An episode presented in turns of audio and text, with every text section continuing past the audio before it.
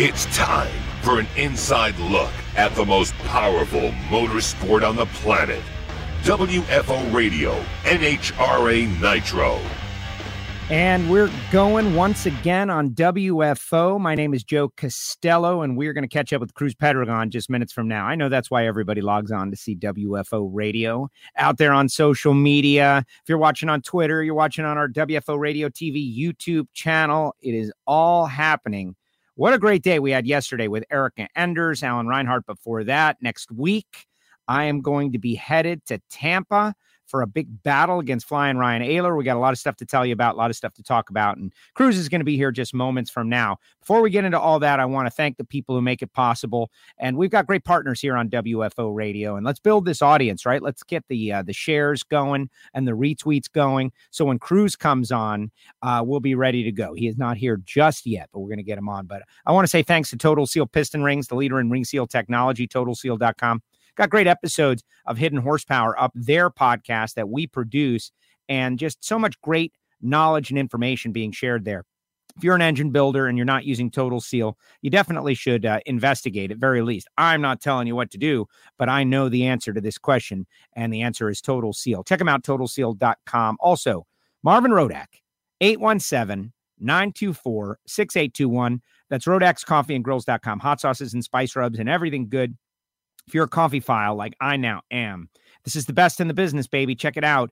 That is Rodak'sCoffeeandGrills.com. Samtech.edu, the School of Automotive Machinists and Technology. Start your education at full speed. They are approved to train veterans under the GI Bill and uh, their grads doing great things out there in the world of drag racing. I can tell you that. And finally, Frank Hawley's Drag Racing School, where the dragster adventure is a great way for you to drive a dragster. That's right. Go to frankhawley.com. Now, a couple of quick things going on a week from today over in Tampa. It will be pro versus Joe, or like I like to call it, Joe versus pro.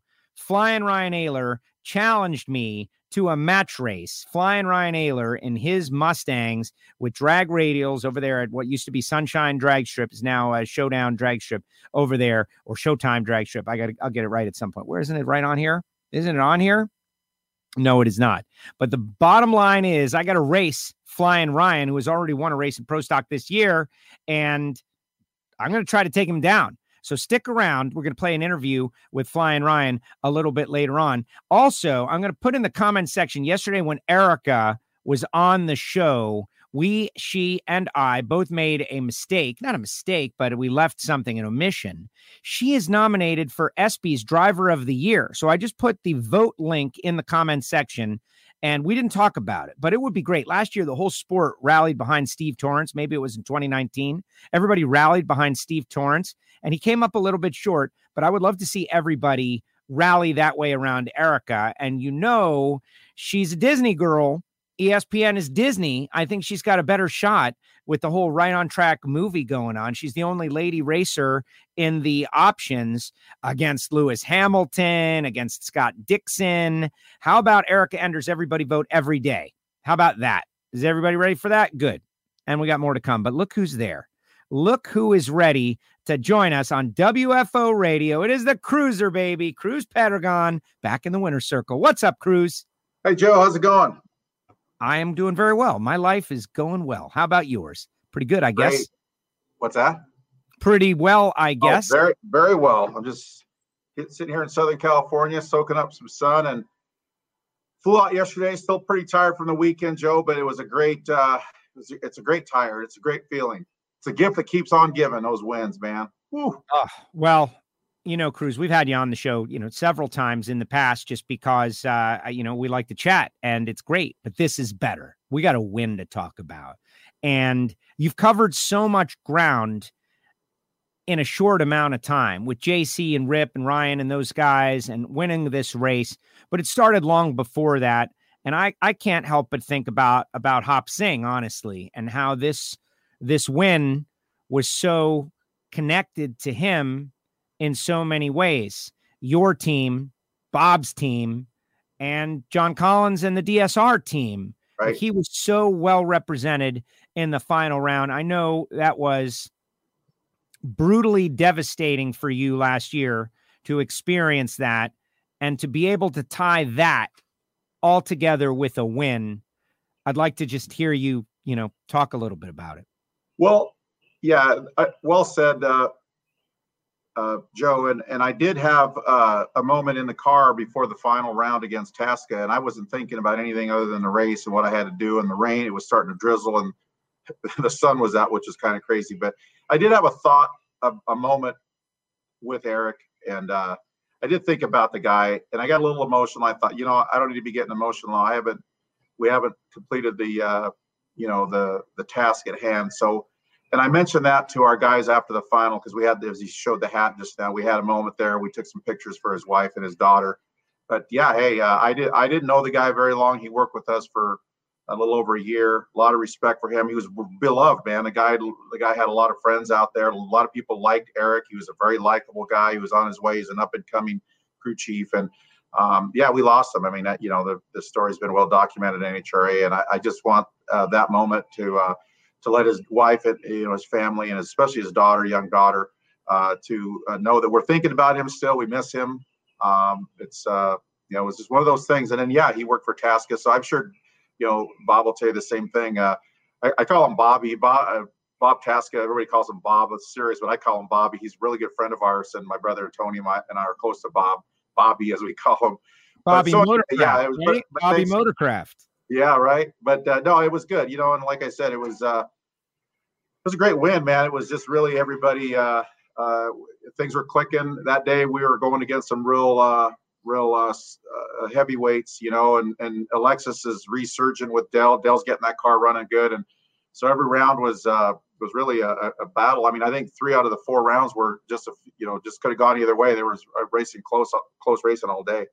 Absolutely. And let's do that. Let's go round by round. And, and folks out there, Marvin Rodak saying congratulations, says the championship awaits. And, and we'll talk about that. It sure is part of the conversation now the way I look at it, if you win a race, you enter that conversation, right? And you you absolutely did. Blake says congratulations.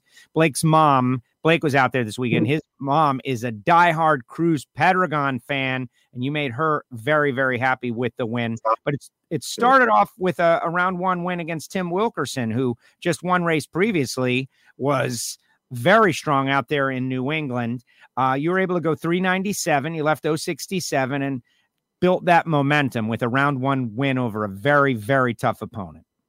Yeah, I mean, Tim, you know, made us think about him all night. You know, I knew that was a tough draw, even though we qualified uh, our West, our uh, worst qualifying position all year, tenth spot, and uh, and uh, you know, so I was thinking, man, you know, in, in these shortened events now, we don't have four runs to really lay out the real fast cars. You'll get a couple of uh, guys like the Mac Attack car that that threw the threw the ladder off just a little bit by qualifying up there, and so you never know who you're going to race. And yeah, we had a tough one first round, and and uh, Tim Wilkerson, great car, uh, you know. And so yeah, we thought he was going to be, you know, right there, and and he probably was going to be, but he spun the tires, and and from that point on, we had Robert, you know, and you can never look past Robert. I mean, he's. I even told him after he can come over and congratulate him. I said, hey man, you guys are you guys are the best, or right there in the top two or three cars and driver combos in the in the field.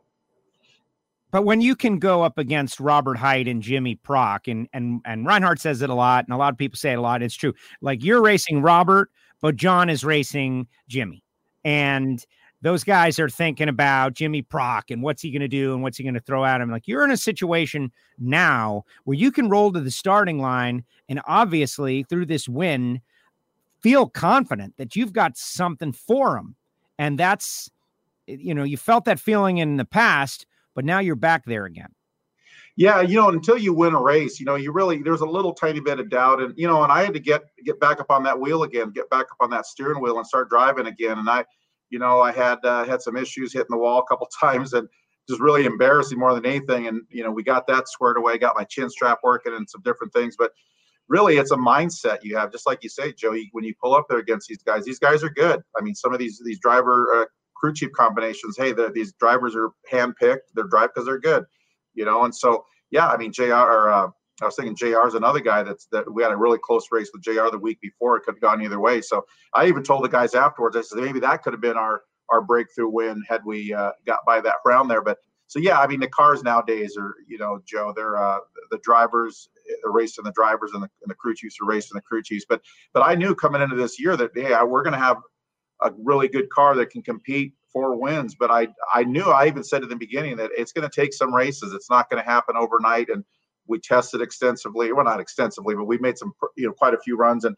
And I, I even said five or six races, and here, sure enough, here's the seventh race. We're in the winner circle. So, uh, but yeah, anytime you pull up against these guys, man, you, you need to bring, uh, you know, you need to bring it.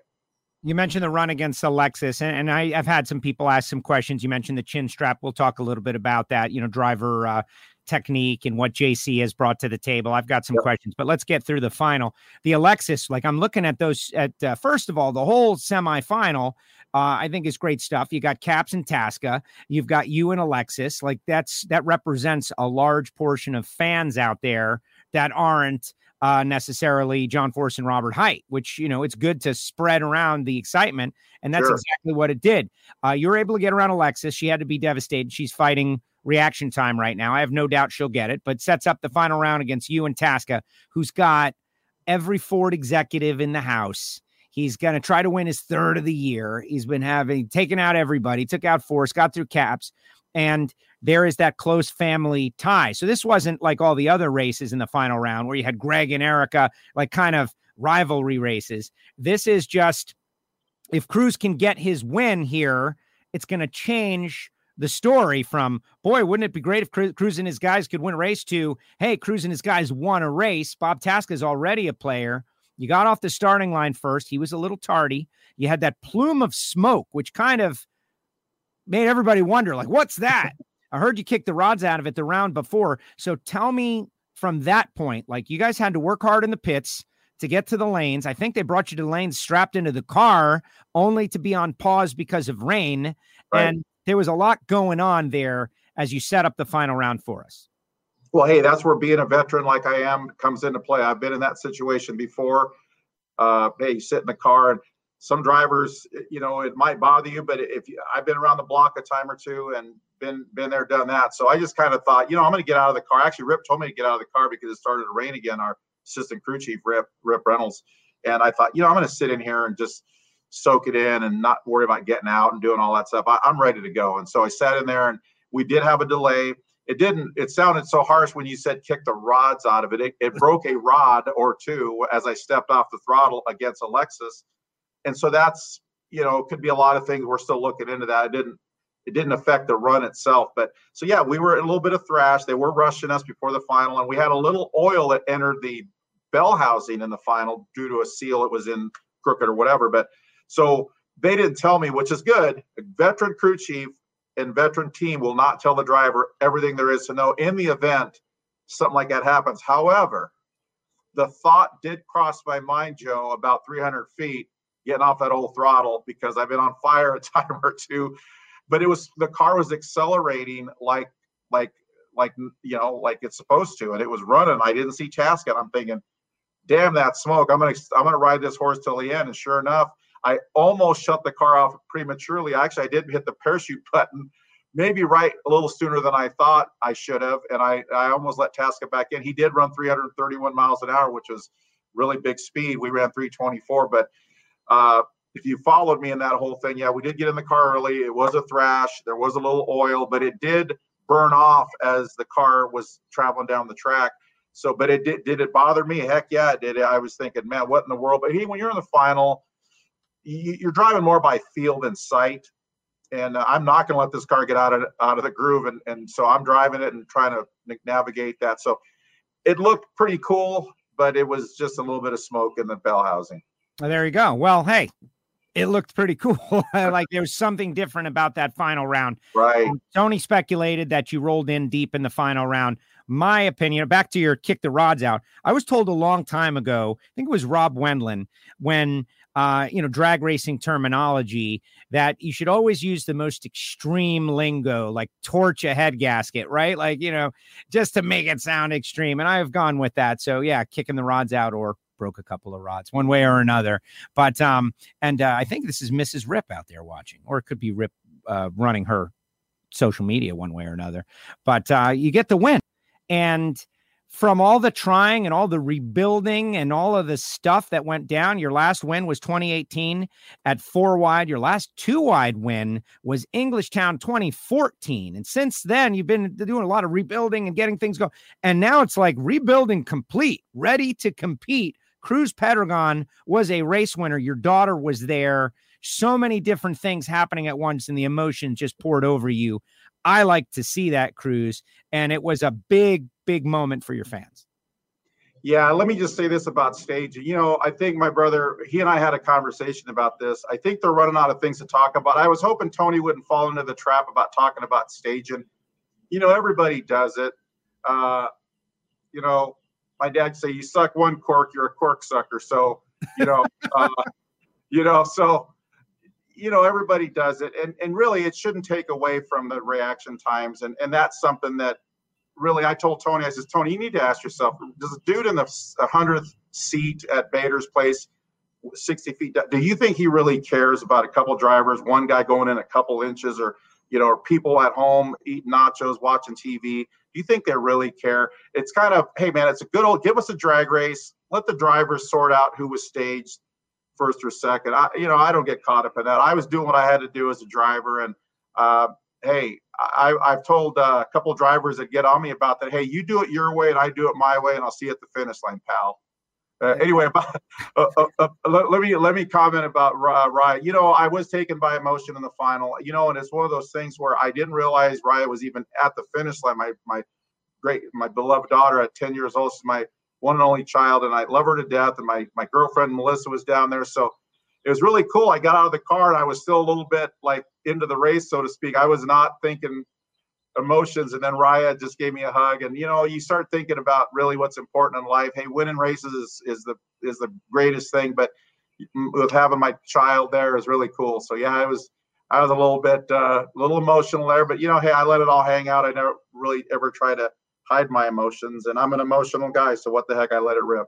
Well, exactly, and that's what we the the fight that goes on. You mentioned Tony and like what's what's important to talk about, right? I think that a lot of conversation should should be had about this. Like, what is important to talk about? And I, I'm not going to critique Tony at all, but I can tell you when Michael Waltrip won the Daytona 500 and Darrell Waltrip went crazy and began to cry, it became one of the most legendary calls in uh, in NASCAR racing because of that, right? Because of the emotion and allowing. Or how about Ned uh, Jarrett and Dale Jarrett? Don't let him get down there. To, it's it's it's, it's part it's part of it. And um and you know I can also see Tony not wanting to show favoritism to you because you're his brother and someone is out there on the other end of a keyboard getting ready to blow him up about it. But at the same time, there's a whole bunch of people that are smart enough to know that you guys are brothers and it's pretty obvious. Uh, even with Bob Tasca, a great friend, and I believe Tony and Bob are like best friends, and they were best men in each other's wedding and everything. So Tony had a, a, a great final round either way.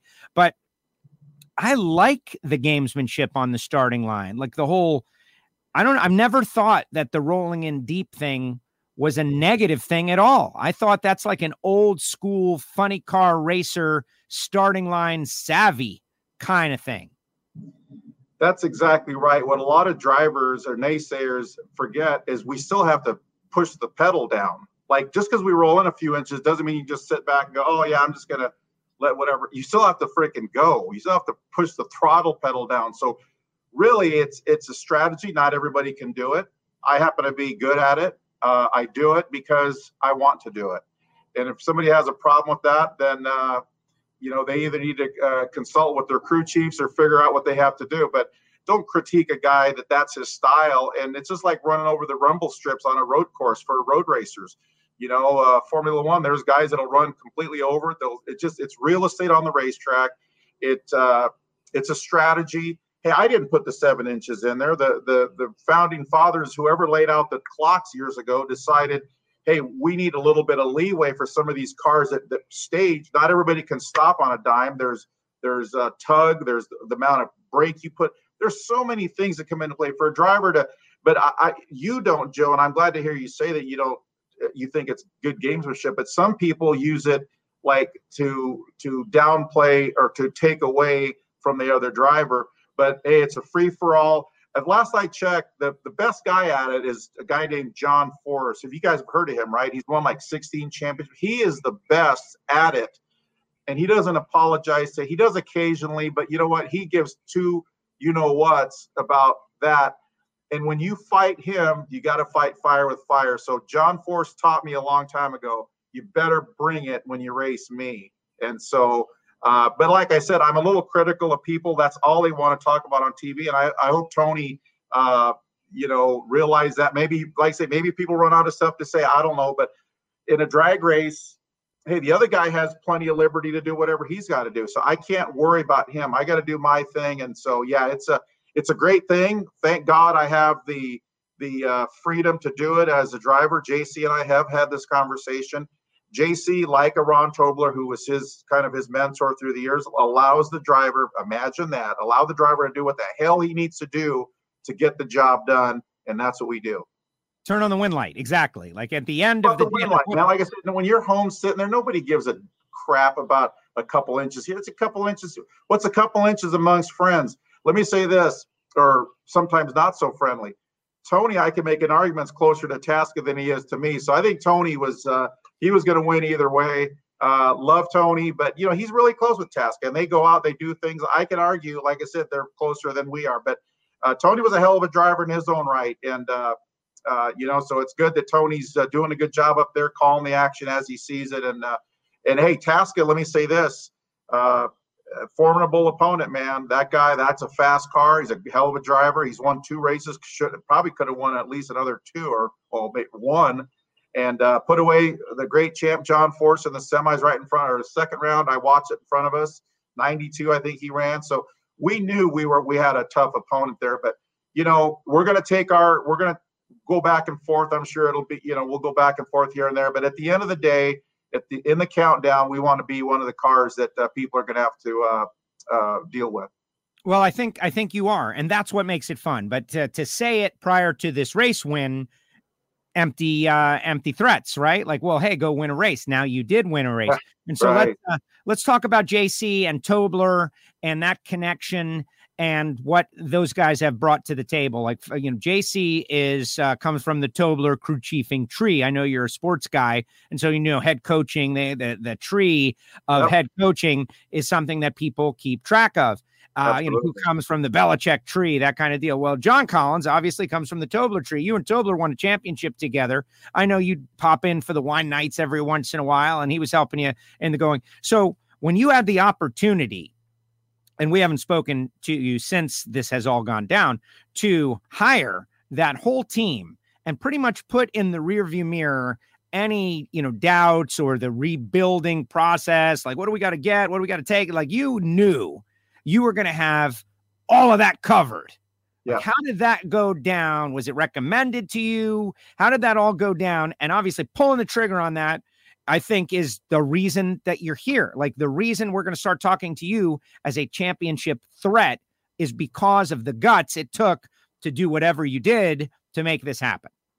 Well, you know, as an owner, I I do pay attention to the competition. I very I place close attention, as we all do. You know, we pay attention to who the players are, who the crew chiefs, who the crew guys are, and so I felt like, you know, in order to to steal away or to hire away a, a, an established crew chief crew combination, man, you're going to have to come up with a lot of money, a uh, lot of resources, uh, or and sometimes that won't even take these guys away from their uh, you know a lot of these guys are happy where they are they don't want to uproot they have a, a set combination. So for me for us to have an opportunity to bring a team like that into our into our fold and bring them into our operation would have taken the unfortunate of, of, a, of a team losing its sponsorship or or losing its su- support. And so obviously with DSR losing two of, of their four well they, they lost because they were going to park I knew I knew that was coming down the road that the that the two of the four cars were going to get parked.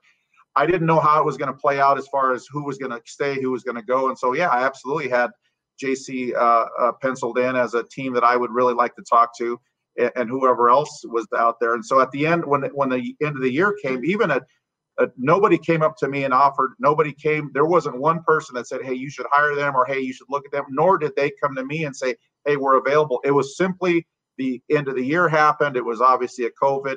year. It was horrible, and then we lost Eric. It was just really a man. Uh, I was ready to start looking at okay, what's the plan to move forward to replace Eric and to get the team going. And it just it came to me, and I'm thinking, man, I, I'm gonna. But I didn't want to do it in a way where it was during the race. I didn't want to do that. You know, uh, I just felt like I have too much respect for Don Schumacher and his operation to just go in there and during the race. And I have a lot of respect for Tommy and TJ, and I know what he's going through. I've been there where you know you you, don't have plans solidified for the year. So I waited for the end of the year, and I just I called uh, Don. I was the first guy I called. I called Don Schumacher, and I said I just you know we talked. I, he had a conversation. He mentioned JC. They are available. Boom! I couldn't get off the phone with Don fast enough. I got his number, and we talked, and we hit it off the moment we spoke.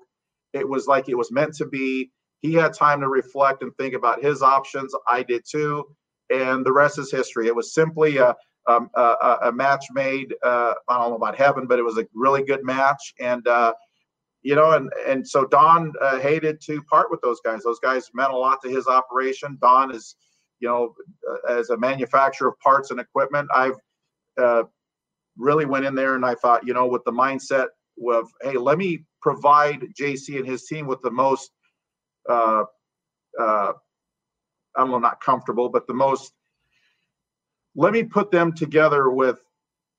So I'm gonna have to change my combination. So I brought in a lot of their equipment that they had. There was some of it was new, some of it was near new, and, and so I made him comfortable with the with the operation. I committed to him that I'm to do what it takes so that you don't have to go out there and redevelop a combination. You don't have to. We don't have to make a hundred test runs we don't have that kind of time here. Snap on has been a great supporter of mine. They're, they've been my primary for many years, and they, uh, you know, they were they were excited about the change. So you know, here we are. We we tested, and and uh, we're did we have signs, flashes? You know, you could have made an argument. Uh, we could have won the four wide. You know, I, w- I had a not a very good reaction time. We could have won that race. So I knew within the first few races that we were gonna we were gonna be a factor. And and like I said, it, it seems like it took 100 races, but it's seven races in and we cash it in. No, that's that is tremendous, and I think about Snap on all the time because I have uh, I've met Mr. Pinchuk, and I love the fact that they are so supportive of you, and that's what it's supposed to be. Drag racing is a premier major league sport, and a company like Snap On can be on the side, support you. You pay your guys, you go win races, you gain attention, people buy tools. That's how it works, and uh, they've stood by you and uh, you did something uh, really powerful them. Uh, real quick question. I guess I should know this, but I, I don't right now. People want to know five disc or six disc because JC and Tobler together with the five disc mafia over there. But now that he's with you, has he moved beyond that or is he sticking with that as his uh, as his style? Because I think that makes the win more uh, impressive if he has switched to something new.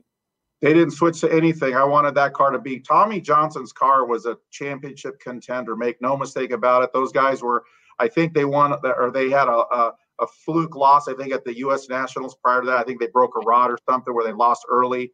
I think to Creasy of uh, you know of all, of all racers, uh, and uh, Creasy actually made a good run that that day. I remember it, but I wanted them to be comfortable and run whatever. Uh, you know, honestly, I'm a fan of the five disc. I believe that that for a funny car, that's the best combination.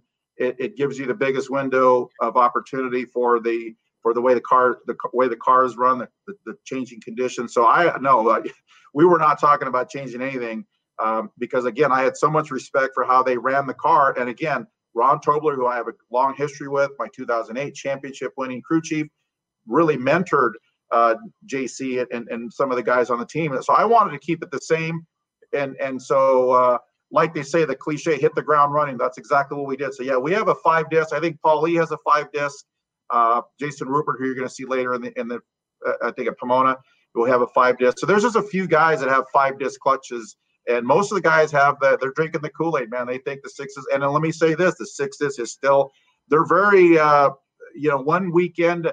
Man, I remember a couple races ago, John Force's cars could do no wrong, and uh, you know, and at Norwalk, uh, you know, they were they were strong, but not as strong as they have been. So it just depends on your combination. A lot of people will go on either side, but we like what we have, and uh, we're riding that thing to the finish line. No, I like it. I like it, and it's like legacy of Tobler. And I, I spoke with him about it, and he said, "Look, yep. man, I've got like." you know 15 years of data associated with this and that's worth something and i'm going to keep yeah. riding it and he did and he was successful and it continues on let's talk about the chin strap in that i wonder you know john and those guys to suggest things to you like hey you know over there we did this and over this you know hey you don't have one of these. Uh, and for you as a veteran driver it shows flexibility. You've got it you've got to like what is it? The second you don't adapt new technology is when you begin to get old right? Like right. you hadn't been using this and you were having some troubles and then you started to use it and here it is like two weeks later you're like wow you know i should use it. Talk a little bit about that and some of the things that they're bringing to the table for you that have helped you get better well, that's exactly what happened. They suggested, uh, hey, the, the, Tommy wore a, uh, a, chin strap, and he did comment. Tommy did to them occasionally if it wasn't tight, he, it would be blurry for him. And I I listened to it. I'm like, well, I don't know. I you know I, I don't need that thing. And then it it it uh, and then what happened? You know, so yeah, to to say that I had problems, I did not realize how blurred my vision was until a couple of runs. The car actually made a little move at the very hit of the throttle, and I re- it required correction.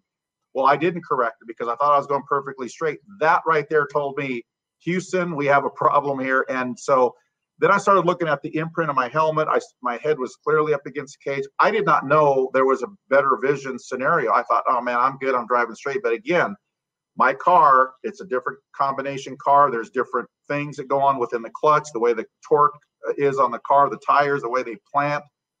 It didn't, it wasn't working anymore. And and hey, I want to be good. I want to be good at what I do. And so I listened to that and I I got the chin strap. I would do now.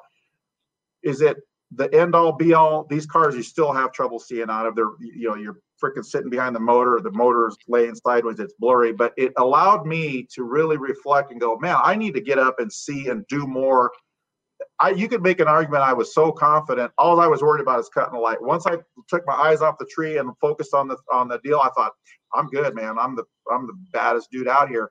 But you whack that wall a couple times and it knocks you upside the head. It makes you realize real quick hey man uh, you got to get your stuff together. And that's exactly what I did. And so, not to mention the other thing about the chin strap, I was loosening my belts through the years, you know, through every year. I, I'm gonna loosen a little bit more. You know, you get a little older, you know, you're in the car. It's like, man, I want, I want to breathe better. Well, guess what? You, you that was your lazy man traits. Don't do it. Belts are tight. And I actually had the guy that tightened up Tommy tighten me up, and man, he wails on them things. I'm in the car. I probably sunk that much in the cage just because I'm down in the seat. So those are little things that teams can bring even to a driver that people don't really talk about. And so I, I have no problem listening uh, to people. Uh, we're always learning. You're always evolving. And the, the day I say I got it figured out, I'm cool is a day that I'm probably going to be doing something else because I want to be good and I want to be like, I want to, when that car is fast, I want to be the guy that that's pointing in the right direction. And, and so you know, it's just it just took it took all that stuff to get us to where we are. To that win represented all those things coming together. That's why it meant so much to everybody. Well, exactly, and uh, I love hearing you say that. You you know, being flexible versus being inflexible, and uh, you know, being open to new things, new technology, or that uh, you know what I'm I'm missing something here, and uh, this was a clear example of that, right? Like we all knew you're like, no, I didn't have it, now I have it, and oh man, there's a difference. Uh, I didn't think I thought I didn't think I thought what I had was good enough. But you know, I'm guilty of things. You know, I'm a little old school, and you know, think about the cars. When I first started, I was thinking about this the other day. The cars are going 285 to 286 miles an hour in the early 90s. We're doing that at half track now. Think about it for the fans. Listen to this. That is crazy acceleration, Joe. That is insanity. Do I think they're going too fast? Yeah, that's a conversation for another day. You you bet you bet you I think they're going too fast, but uh, that's the reality of today's nitro engines. There are some bad dudes, man, and they go fast. They accelerate, they pull, they, they have torque like no other. But so as a driver, yeah, you have to evolve and you have to be ready. And I'm not younger. I'm not a young guy. My my uh, neck muscles, hey, maybe I'm not as strong as I used to be. But I would say I'm so confident as a driver that if somebody has a better way to do it, eh, let's let me do it, and, and I'll be good or better. No problem. I like it. We got a bunch of people out there on the social watching. Uh, this gentleman says, uh, quarter mile bandit. When John Force and Cruz Pedregon are winning races, drag racing is at its best. and when I awesome. it, well, it is. Very it is. Cool. And you know what other sport? John, of course, he's 72 years old. You're not quite that old, obviously, but you've been around a long time. Like that 92 championship is one of the most well publicized events in drag racing history. The battle, the fight, I still remember it well. So you've got a lot of fans and they're happy. Like this guy out there, Angel. Uh, I felt the moment you won, having your child there watching you win is something that I get to accomplish it at my level of drag racing. So a little bit of relationship there. Angel yeah. says he's a, a, Hispanic dad, and it's great to see a fellow Latino reach that level of race. And a lot of people don't understand that, Cruz. I have a lot of people ask me, like, what does it matter? And I was like, well, wait a second. People watch something and they want to know like can i do that? Right? Is this something that i'm you know i can do that? And you are representing people even if if other people don't understand it there's a whole representation going on that uh if you're not that you don't get it. Does that make sense? Yeah well it's open through there's i'm sorry joe?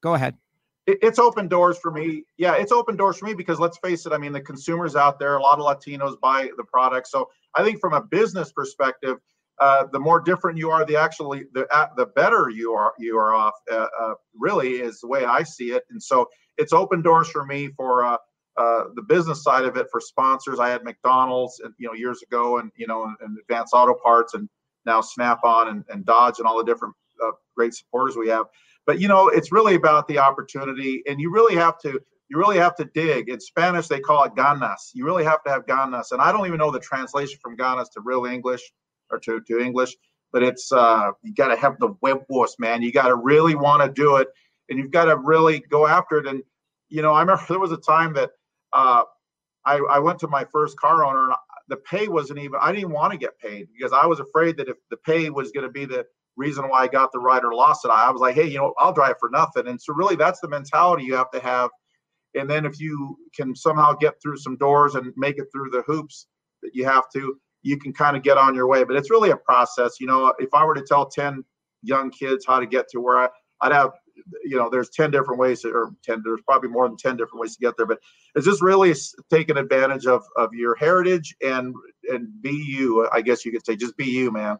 I like it. All right, real quick. I know you've been uh, very generous with your time, and I appreciate it. But I wanted you to talk about a couple people. Caleb, who has been on the show in the past during pandemic, he came on. We talked a little bit about him.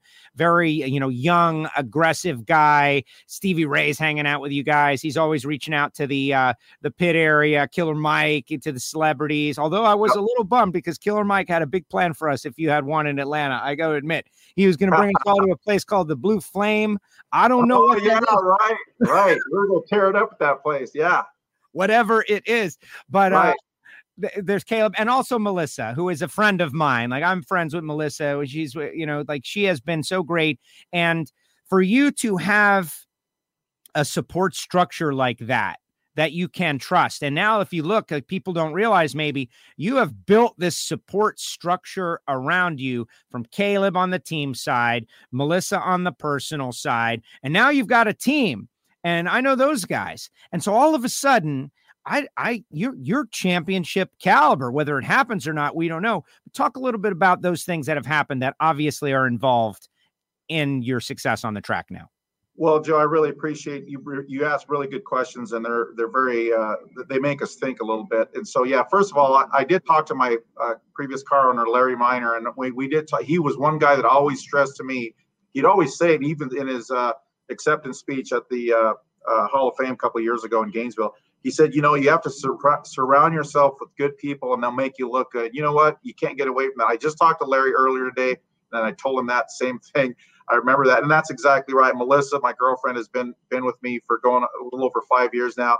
She's been awesome. She has been she has stabilized, I guess, the the personal side of me, and and means means the world to me. And um, uh, and and so she's great with my daughter. Raya loves her, and Raya likes hanging out with her so she does me. I don't know what that's all about, but and then Caleb. I mean, Caleb's a Caleb really came to me right out of college as a young guy, uh, loves sports like I do, loves Muhammad Ali, loves some of the old school traditional sports, uh, uh, card collector, and you know he's into the video game. So he brought the the younger, the millennial uh, enthusiasm and, and the social uh, background to my team, and I did not have that going for me. So Caleb's meant a lot to me. I know his family well. His his parents were there for the win, and so great. And so Caleb's a pretty humble guy. I still call him a kid. He's, you know, he just got married. And, uh, and so, yeah, he uh, means a lot, you know, so for me, for me to, uh, I'm sorry, for me to have these this support system and support people around me, and they're good people. Sponsors love them. I love them. It means a lot to me.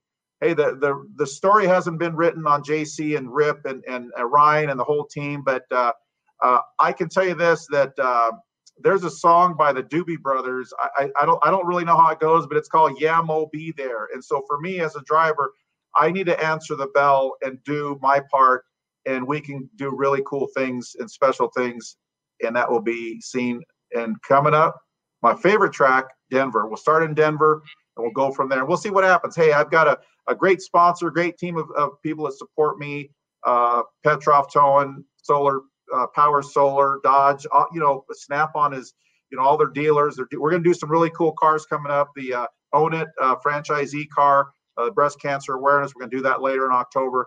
So a lot of good stuff. Fatheads Eyewear, uh, Speed Dogs, Shift Knobs, just all the people that support. It. It just really makes all the heartache and all the things that I've gone through uh, really uh, great, Joe. And thanks for bringing that, bring up those great people that that you just brought up. Well, it's uh, you know, I can't help but know about that. You know, being out there, and maybe the average fan doesn't get to know about it, but that's why I do WFO radio because that's what where success comes from, those kind of things. Yeah. Uh, you mentioned the Western Swing, Denver. I'm excited. We're getting ready for that this weekend, 4th of July, though. Uh, what do you got planned? Hopefully, Jim Rome is going to have you on at some point, right? After this big win. I know you're a big fan of Romy, but take us to the next couple of weeks before we go to Denver. What do you got planned? What are you doing for the 4th of July? Lay it on us. Actually, my man Jim Rome is off for two weeks. I am going to be on his show at some point next week. Uh, I, I, got some jungle karma com- coming with the win last week, but uh, we're, we're just going to take it easy and hang out in Southern California. I flew out yesterday. I spent some time with the guys at the shop. Let me say one last thing about the team. They drove, they, we left Norwalk as a rain delay at 1.30 a.m. They were at the shop at 6 a.m. By 8 a.m., 8.30, they were back at the shop, tearing the car apart, taking it to DSR for a new front half.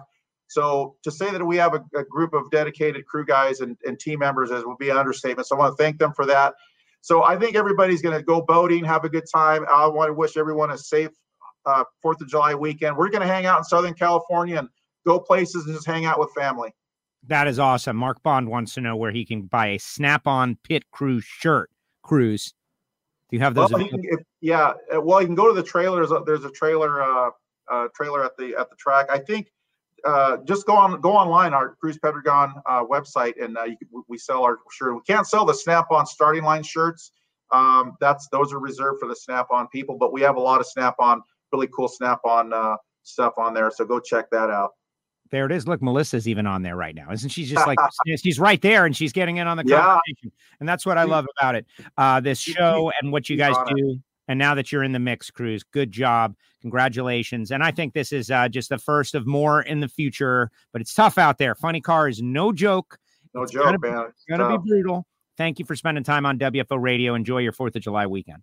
Thanks, Joe. I always love being on your show, man. It's a pleasure. Thank you. Thank you. Later, Cruz. There he goes. Cruz Pedregon with us here on WFO. And look, people weighing in. Keel says, Congratulations to the cruiser. He also says, Go Raiders. The Raiders. Nobody ever says, Go Dolphins, right? Oh, and uh, Melissa's mom is out there as well. Got to hang out with the Snap on team. Uh, Caleb uh, Gypsy at uh, Norwalk. Uh, Gypsy, I forgot to mention Gypsy. Oh my gosh. All weekend got a fist bump from Cruz. That is super cool. Uh, Caleb says that the Nitro Fish trailer, Nitro Fish, which you're there, you can get a WFO radio t shirt too. I should have known that. I don't have all the details on like all the cross pollination with the gear and stuff, but how great was that?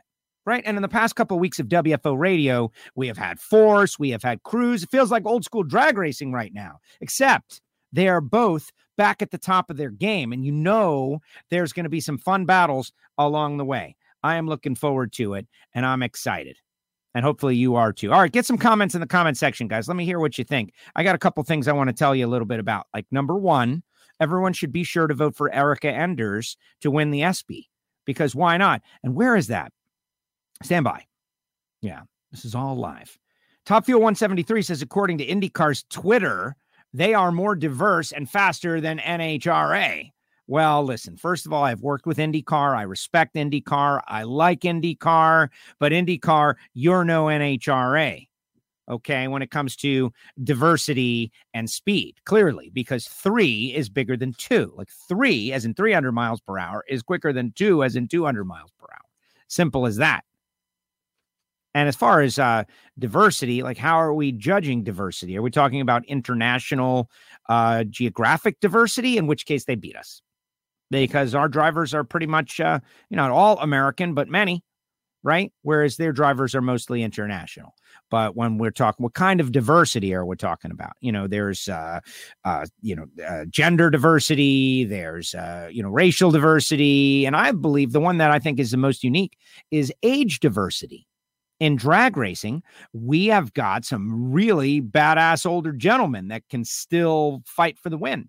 And if diversity is all about various groups seeing themselves in your competition, like, oh, I'm welcome there this is a type of racing that welcomes me. How about our uh, older folks, old guys rule thing that's going on out there? Seeing John Force and Cruz Pedregon, who is not John Force old, but he's uh, you know he's over fifty.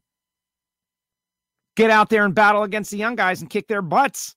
Yeah, that's what drag racing is, and that's what it's all about. Because you don't have to be great for three hours. You have to be great for five minutes at a time, four times a day which I actually really like.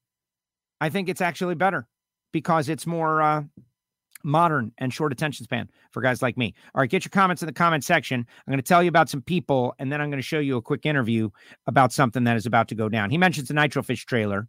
Talk Tamra out there in Norwalk, and the WFO shirts were flying off the shelf, with the exception of the 2X, which we do not have.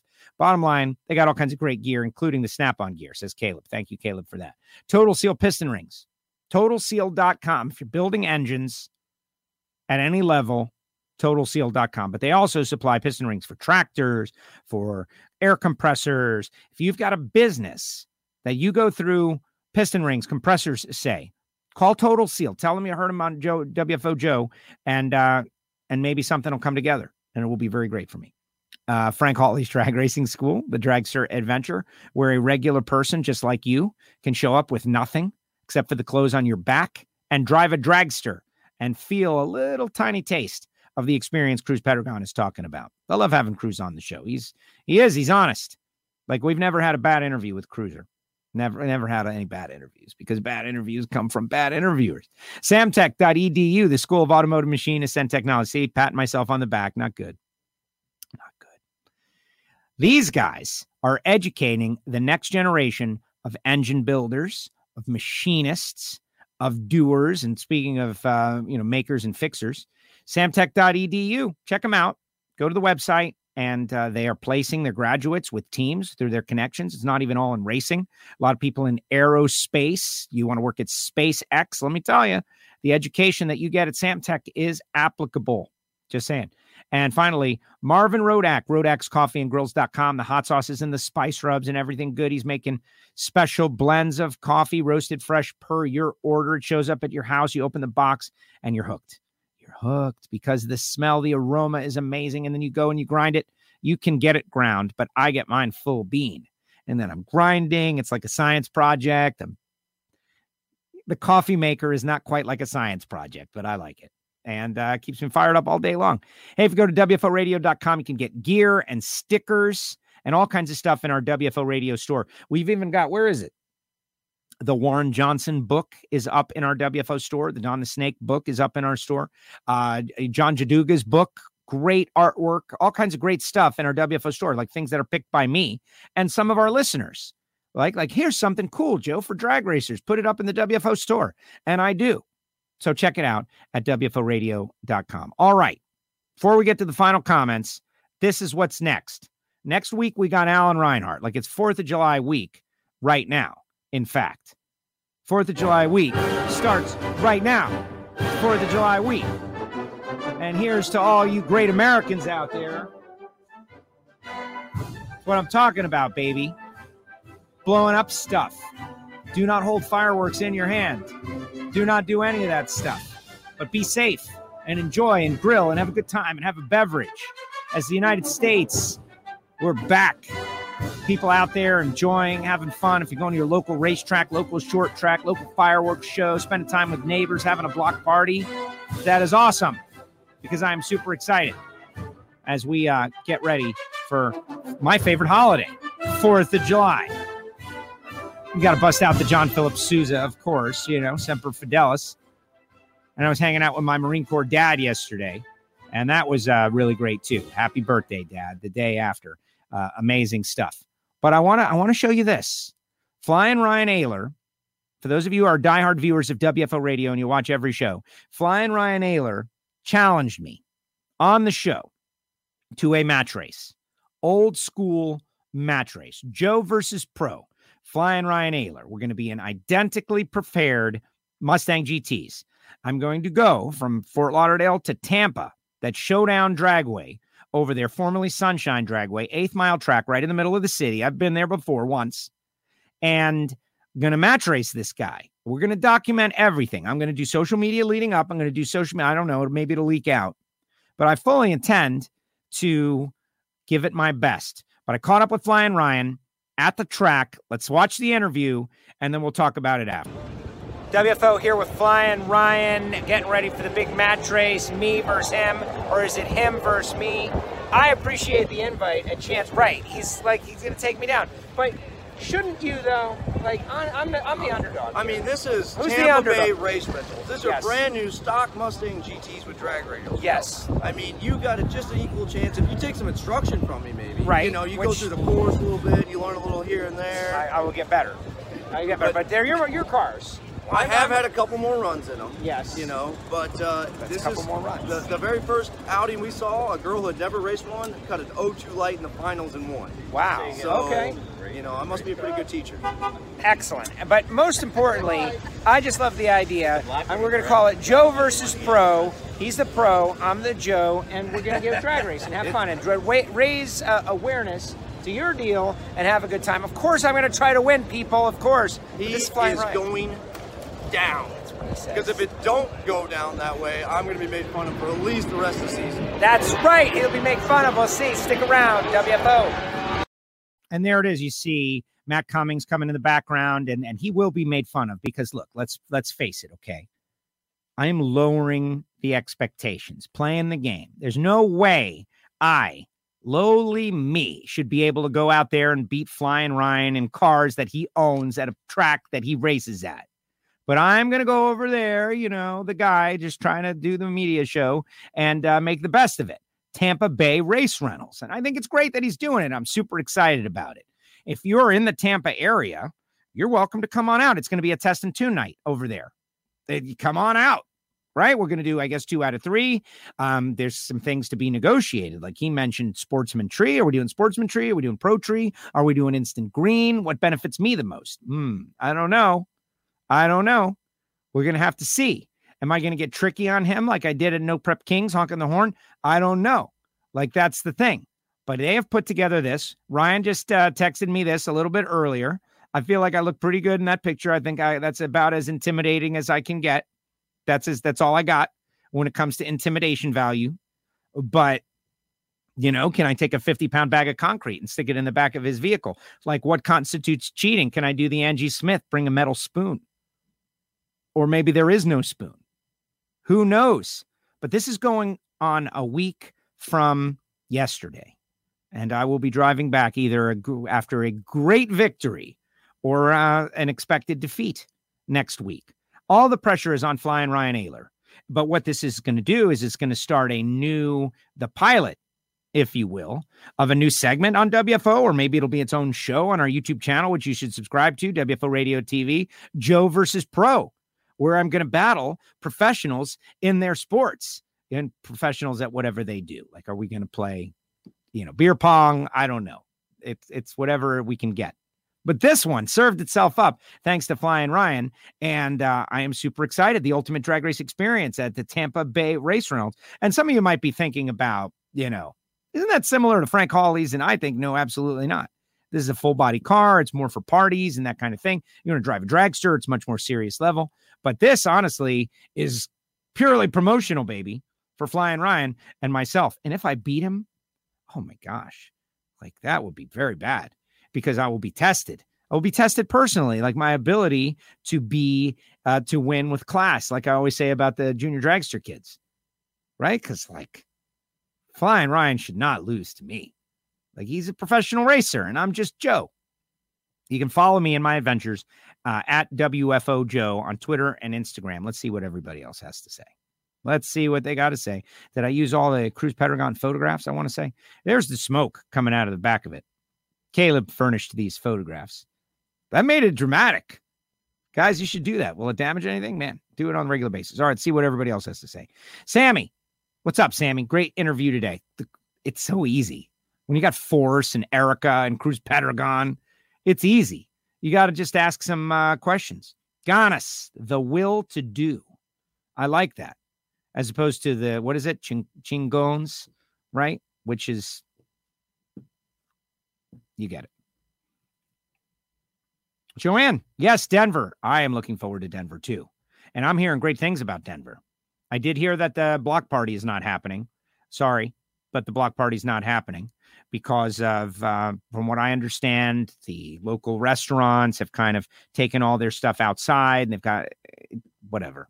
That's something to look forward to in 2022. But the races can be great. Monica was talking about Speed Dog. Talk to Chris about Speed Dog. Chris, Speed Dog Chris, right? Figador, who uh, his sponsorship has come up through the ranks as well. Was on Pro Stock cars, was on Bo's car. Now he's on Cruz's car. Great guy. Great guy. Let's see what else. I have fallen behind in terms of, let's see. Stubo. Yeah, we haven't done the ignition show just yet. Maybe later. Patriotic WFO Joe. That's great. Happy 4th of July. I'm excited. I went and bought fireworks yesterday. To enjoy it. Fake an injury. Hire Erica. You know, that is a cowardly thing to say. Steve Brenwald. Fake an injury. Are you kidding me? As much as I would definitely choose Erica if I was really injured and she was available to me, my driver, um, I would rather go there with my full, you know, full capacity and fight and lose than fake an injury. Oh my gosh. I'll get that off of there. Yeah, I'm getting all kinds of intel. Don't tell Flying Ryan. There's a lot of intel. Demand the black car. That's what I hear. Jim Norris, don't deep stage. They'll chastise you. Um, you know, the deep staging thing. How great was that conversation? How great is it that Tony gets along better with Bob Tasca than um than Cruz, according to Cruz, which I don't believe, but maybe it's true. I don't know. Right. Um, I am against, you know, our sport is so challenging to explain to people as it is, right? there's obviously a lot wrapped up in the whole rolling in deep deal because John Force spent a bunch of time explaining to everybody that it's just something I do and it's this and that. Uh, I guess there are some drivers, like maybe we should come up with, and this isn't for me to do, this is for you guys, the virtual producers, right? Like the list, the deep state, like it's the final round. Let's create a scenario. Okay, WFO Universe, you guys help help me out here. It's the final round. Which drivers will roll in a little bit deep to shorten the track to try to get the win light, and which drivers don't? Like, I'd like to see that list, a con- confirmed personal list, because I've heard Beckman talk about going in deep, and I've talked about, I think Tommy Johnson has said going for the final round, right? When do you go in deep? You go in deep when you think you need it. And when is that? Well, that's up to the driver. It's just a, a, momentary thing. Force says, you know, it gets him amped up. He, he, he feels like he's doing something, whatever. And the throttle whacks in the pits aren't quite extinct, but they've gone away mostly. Del Worsham has brought it back in Alexis's car. And when Dell and Alexis win a race, that'll be the first car who does throttle whacks to win a race in a long time, hopefully encouraging others to do it. But we all want from the sport. And they say, no, you can't. Like we want dry hops. We don't really want dry hops anymore. Dry hops were cool, but they took them away. And long burnouts were cool, and they took them away. And throttle whacks in the pits were cool, and they took them away. And now drivers jumping in deep and doing gamesmanship on the starting line and doing what they got to do with what they've got to win the race. There are people out, obviously, out there trying to take it away shaming these guys, shaming them for doing it. And the conversation, you know, Alan and I go back and forth about this all the time. You know, you've got to do what you got to do to give the crew chief the best opportunity to get the lane choice, and lane choice matters, and it's not productive. And I disagree. I say you before you acquire lane choice, you must first acquire the win light. And if you don't feel like you're going to get the win light, what difference does it make? Like Bob Tasca, for instance, you know, he outran Cruz Pedregon but he didn't get the win line. Do you want to just change the sport to low ET wins every round? We could do it. Low ET or or or combine the driver reaction time and the car reaction time so that we don't know who the good drivers are. So we don't know that data at all. Like we just combine it. People have suggested that. And I think that's uh, counter to drag racing. No, man, I want to know. I like the idea. Think about the opening scenes to American Sports Cavalcade. And that camera shot of like right on the wheel and seeing a guy jump into the beams, like that's old school. That's part of the sport. You want to get rid of that? Another sanitization of the sport? Not me. Not me. So where's the pushback now? Like apparently there are a bunch of drivers, a bunch of people who have got Capps and force and Cruz, everybody talking about jumping in deep. Now, Tony Pedregon's call of the final round I got to hang out with Tony a lot pretty recently, and he's great, great guy, right? But you know, and who am I to criticize anything? I'm not criticizing anything, but I think all of us are guilty. We're all guilty. Erica said it yesterday. And don't forget to vote for Erica for the ESPYs. We respond more to negative feedback than we do to positive feedback. First of all, you don't get positive feedback all the time, but negative feedback you definitely get. That's number one, rule of everything, right? Like there's one negative letter, you take it super seriously. You get five uh, positive, hey, attaboy, pat on the back. You you are almost trained as a human in our world to brush that off. Oh no, no, don't take positive feedback. Negative feedback, that's what you got to take seriously, right? Um, but the idea that we're going to stage shame people for doing what they got to do to win the way they've always done it, the way that's working, the way that's it's, it's to me, it's exciting. It's starting line gamesmanship. It's it's what happens at the highest levels.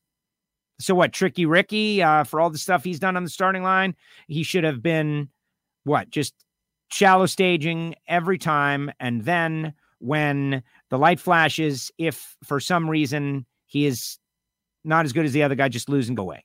No, man, you got to do what you got to do with what you got when you got it. That's what I think.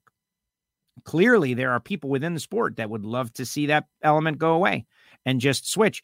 And they maybe they think I'm not saying who it is because I don't know who it is, but it, I bet they're probably you know really young. That's a guess. And people who have not yet had to deal with, I'll just say it this way wearing reading glasses.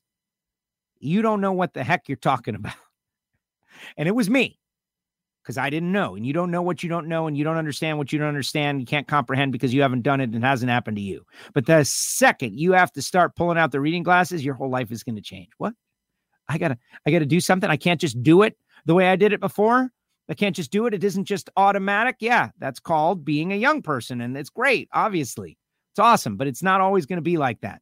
So the te- the second you hit, you know, 42 years old and you got to pull out these things and it's a signal to you. And it's not just that, it's everything.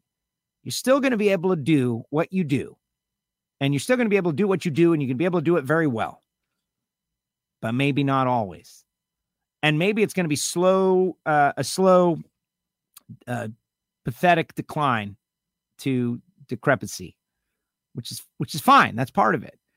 But managing it, and that's why when force goes in deep at 72 years old and someone calls him out, hell no.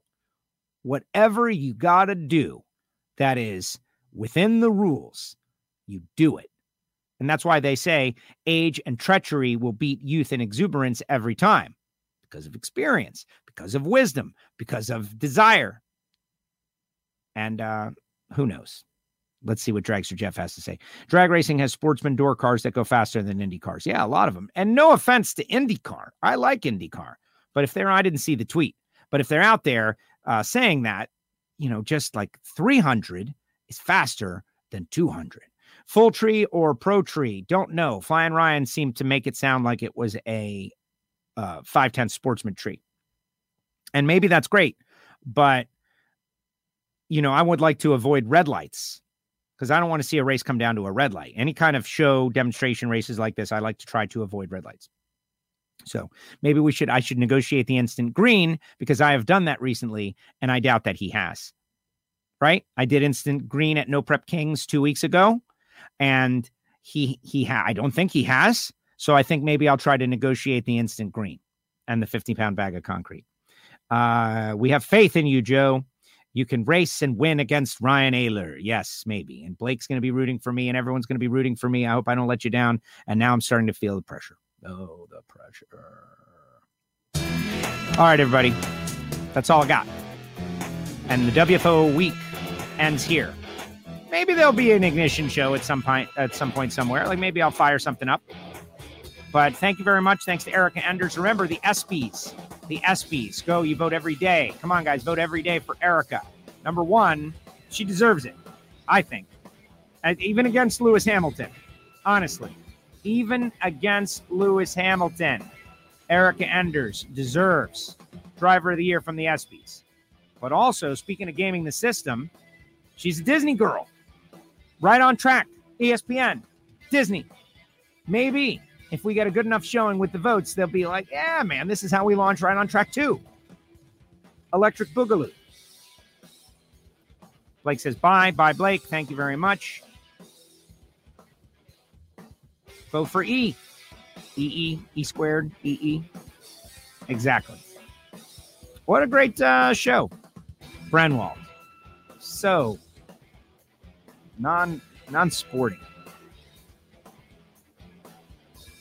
I'm not going to fake an injury. If I get injured and don't race, it's because it's legit. Yeah, I'll be heading over there on Wednesday morning. We're going to be at the track, I think, beginning at four, and we'll be there into the night and uh, making runs. And we'll see. And I'm going to document the whole thing for WFO. Hey, if you're new to the show and you made it to this point, if you're watching for the very first time on YouTube, subscribe, click the bell. Appreciate that. And even more importantly, share the show with some friends. You don't have to just put it on your social media. You could just tell people about it. But that's how we are growing. And boy, are we growing. And it's been great. Big thanks to Cruz Pedregon. Love what he had to say about Eric.